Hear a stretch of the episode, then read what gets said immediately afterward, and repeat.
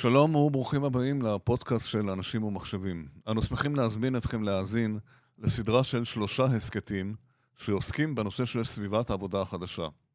זוהי הסביבה שמשלבת עבודה מהבית בארגונים רבים עם עבודה במשרד עצמו. זה החל כידוע עם הגל הראשון של הקורונה, וכעת בשיאו של הגל השני, ערב כניסת מדינת ישראל לסגר כללי, הנושא אקטואלי מתמיד. הסדרה עוסקת בזוויות השונות של התחום, ביניהם משאבי אנוש, היבטים משפטיים, כלים טכנולוגיים והיבטי ניהול של עובדים בסביבת עבודה היברידית. האזנה נעימה. סביבת העבודה ההיברידית מחייבת תכנון של מערכות המידע, תקשורת ותשתיות. על כך נשוחח עם גידי רחמים, מנכ"ל ויועץ חברת בינגו טכנולוגית מידע. גידי הוא הבעלים של החברה והוא בעל ניסיון של 25 שנים בפעילות בתחום המחירות, שיווק, ניהול ופרויקטים ופיתוח עסקי. גידי, שלום. שלום, צהריים טובים. מה שלומך? בימים אלה בסדר, מקווים שיהיה טוב בלי סגר. כמו כולנו, כמו כולנו. אז אנחנו מדברים גם לקראת הכנס שאתה יחד איתנו מוביל אותו, כנס המשרד החדש, ומדברים על האתגרים בעצם שעומדים בפני ארגונים בסביבת עבודה שהיא היברידית, עבודה מהבית, עבודה משולבת. מה הם האתגרים? איך אתה רואה את הנושא הזה? האתגר המרכזי היום שאני רואה בעיקר זה את הצורך של ההנהלה לעמוד בקשר מצד אחד עם העובדים בצורה שעוטפת טובה יותר, ולאפשר להם לעבוד כמעט בסביבת העבודה שהם היו רגילים אליה. אנחנו מדברים בעיקר על אנשים שעובדים מהבית שלא בסביבת עבודה טבעית כמו חברות ההייטק, אלא יותר אנשים שעבדו בסביבת המשרד, ונאלצים עכשיו בגלל אילוצי הזמן להתחבר ולעבוד מהבית. זאת אומרת, זה דורש מהם להתכנס לצורת עבודה שהיא לא מוכרת להם, הם צריכים לתאם את היום עבודה ואת הזמן בצורה נכונה, זה שיוכלו להספיק א', לעמוד בקשר עם המשרד, לעמוד בקשר עם ספקים, לעשות פעולות שהן פעולות גם של מחשוב וגם של הדפסה, וכל זה כדי שגם הארגון יוכל לקבל את התוצרים הטובים מאותם עובדים, אבל גם לשים לב ודגש בעיקר לנושא של הבטחת המידע. אז מניסיון... ארגונים כאלה לא עבדו במודל הזה. או... מניסיון של 3 חודשים אחורה, ואתה מסתובב הרבה בשוק, אתה מכיר את הארגונים, איך הארגונים נערכו ומה אתה ממליץ לעשות, מה צריך לעשות, איזה פתרונות? א', הארגונים שהחליטו לעשות מעבר של עבודה מהבית, אני אחלק את זה לשניים. חברות ההייטק בעיקר, זה שלב שהיה להם הרבה יותר קל לממש, כן. מכיוון שהעובדים שלהם היו רגילים לעבודה הזו, לקחו את הלפטופ, ישבו בסלון, בחדר שינה, והתחילו לעבוד, כל אחד בזמנו החופשי. Okay. חברות שלא היו רגילות לכך, היו צריכות להיערך בשלוש פאזות. הפאזה הראשונה זה לדאוג לתשתית, זאת אומרת שהאם העובד יכול להתחבר מהקו האינטרנט הקיים שלו, שהוא נדרש לבצע שדרוגים והתאמות. 2, זה לדאוג שאותו מנהל מערכות מידע או הבטחת מידע בארגון, יאפשר להם את החיבור למשרד דרך VPN עם כל מה שנדרש ברמת ההבטחה. 3, זה לייצר עבורו סביבת עבודה, שהיא מאפשרת לו את אותה נוחות. הוא ניגש היום לשרתים של המערכת, הוא ניגש לנתונים, הוא נדרש היום לבצע הדפסה מקומית, אם יש לו מדפסת, לתת לו את ההרשאות הדברים האלה. והנושא השלישי זה בניית לוח הזמנים. כן. ממה שאני רואה, ממה שאני שומע בעיקר, חברות שנתנו לפני חודש וחודשיים לעובדים שלא היו מיומנים בתהליך הזה לעבוד, התהליך הזה התנהל בצורה מאוד בעייתית. היו המון תקלות תקשורת. כן. אני אסביר. היו בעיקר תקלות תקשורת והבטחת מידע. היו בעיקר בעיות של הרשאות, לאן מותר לו לגשת מחוץ לסביבת העבודה הטבעית שלו, כי במשרד עובד ברשת הלן, עכשיו עובד פה ברשת הוואן, ולכן נדרש לתת לו הרשאות.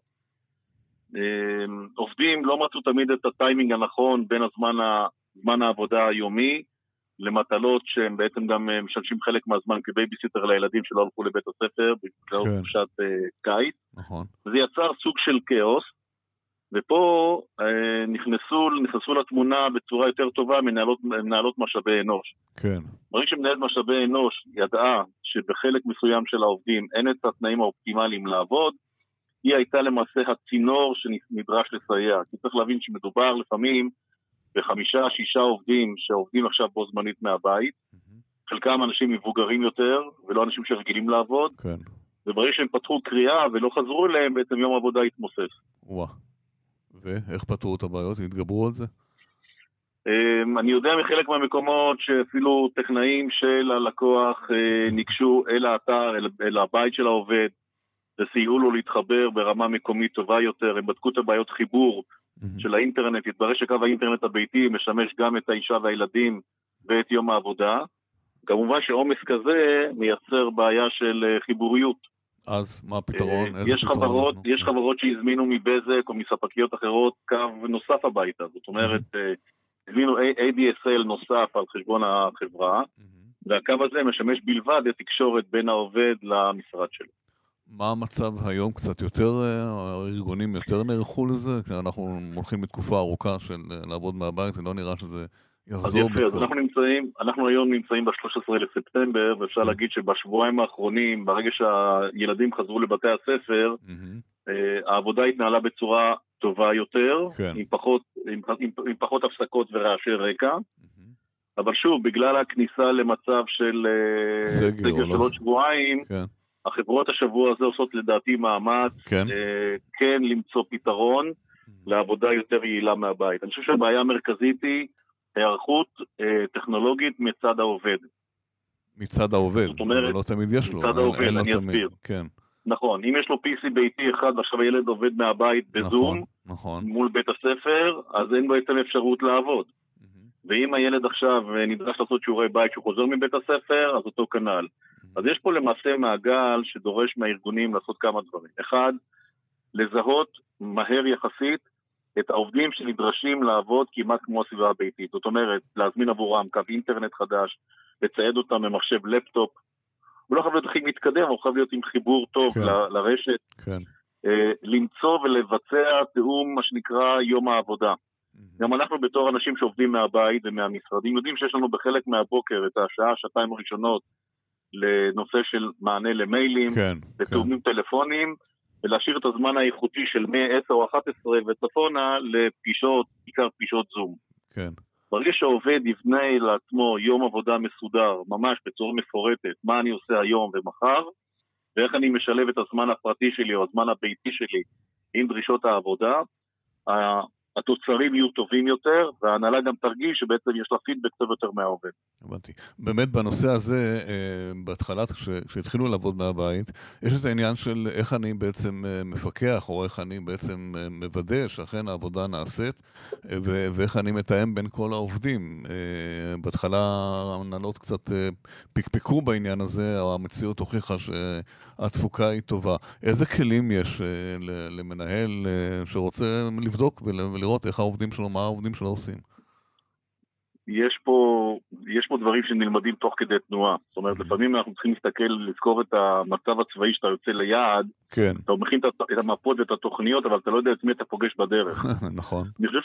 אני חושב שחברות מתחילות לבנות לעצמם או לסגל לעצמם סוג של סדר יום של עבודה מול העובד. אם אתה תדרוש ממנו כל שעה לדווח מה קורה, זה לא יקרה. אז אתה יוצר כאוס. נכון. אבל אם אתה מתכנן ואומר לו, בוא נסכם מראש. אחת ליומיים, תשלח לי במייל סיכום קצר של מה שבוצע, או מי דיברת ואיך התנהלת, יש בזה שני דברים. א', העובד מראה למנהל שלו, שאכן אני עובד, והנה זה הסדר יום שלי, ולהתפוקות שלי. מצד שני, המעביד מקבל פידבק של יכולת לראות, או למדוד את זה בצורה בסיסית. אני יודע שיש היום פתרונות, שכבר מדברים על מדידה, נקרא לזה מדידה איכותית יותר. אני חושב שזה קצת יותר כאוס, כי העובד אומר, אוקיי, אני עובד מהבית, הוא הרי נתן לי עכשיו לעבוד, אם אני מדווח לו בצורה טובה מה אני עושה, אז נשמע לי בסדר. אני חושב שהעובדים פחות אוהבים את הקטע של האח הגדול שהם עובדים מהבית. כל עוד זה במשרד, יש בזה פתרון. כל עוד זה לא נמצא במשרד, למרות שאני מכיר עכשיו או שמעתי עכשיו על מספר טכנולוגיות של מייקרוסופט, של גופים אחרים שלמעשה באים להקל על עניין, מצד אחד על צורת העבודה, ומצד שני, לגרום לעובד להתחבר יותר. אני חושב שהנקודה המרכזית היא החיבור עם האחרים. אם העובד יהיה מחובר יותר לסביבת העבודה כמו של מייקרוסופט, והוא ידבר, התחושה שלו גם של ההנהלה תהיה שהוא מעורב יותר בתהליכים. זה לא שהוא מנותק ולא רואים אותו, אבל אני חושב שבמשך הזמן, אם באמת הנושא של עבודה מהבית תהפוך להיות יותר ויותר אקוטית, ההנהלה תידרש למצוא איזה כלי פתרון לנושא של אכיפה יותר יעילה של אופי יום העבודה. הבנתי. לסיום, אמרתי בתחילת דבריי שאנחנו עושים ביחד את הכנס של המשרד החדש. מה יהיה בכנס הזה? כמה מילים? הכנס הזה, מטרה שלו המרכזית היא לעסוק בדברים שעל פני השטח לא היו רואים אותם לפני חודשיים, והיום פתאום הם עולים ותוצאים. זאת אומרת, אנחנו נגדיר את צוות העבודה בעידן החדש, כי אנחנו רואים שזה הולך ומתמשך.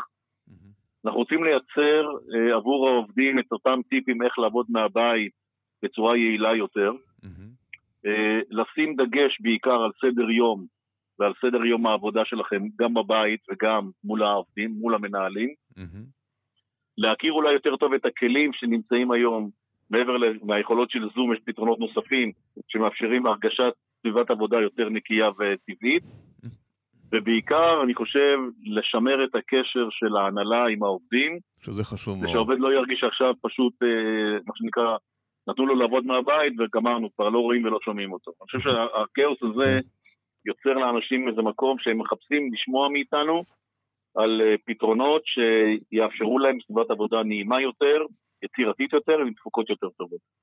יפה. גידי, תודה רבה. ונקבל באמת שזה יעבור יותר בקלות גם הסגר הזה, באיזה דרך שלא תהיה. וניפגש וירטואלית כמובן בכנס הבא, בכנס הקרוב. תודה ותרשה לי לברך את כולם בשנה טובה ומבורכת, שנת בריאות ואושר. תודה רבה גם לך, להתראות. יום נעים, תודה רבה, ביי. עד כאן הפרק הזה, תודה לעורך המשדר אורי אלון, כאן יהודה קונפורטנס, עורך הראשי של אנשים ומחשבים, להתראות בפרקים הבאים.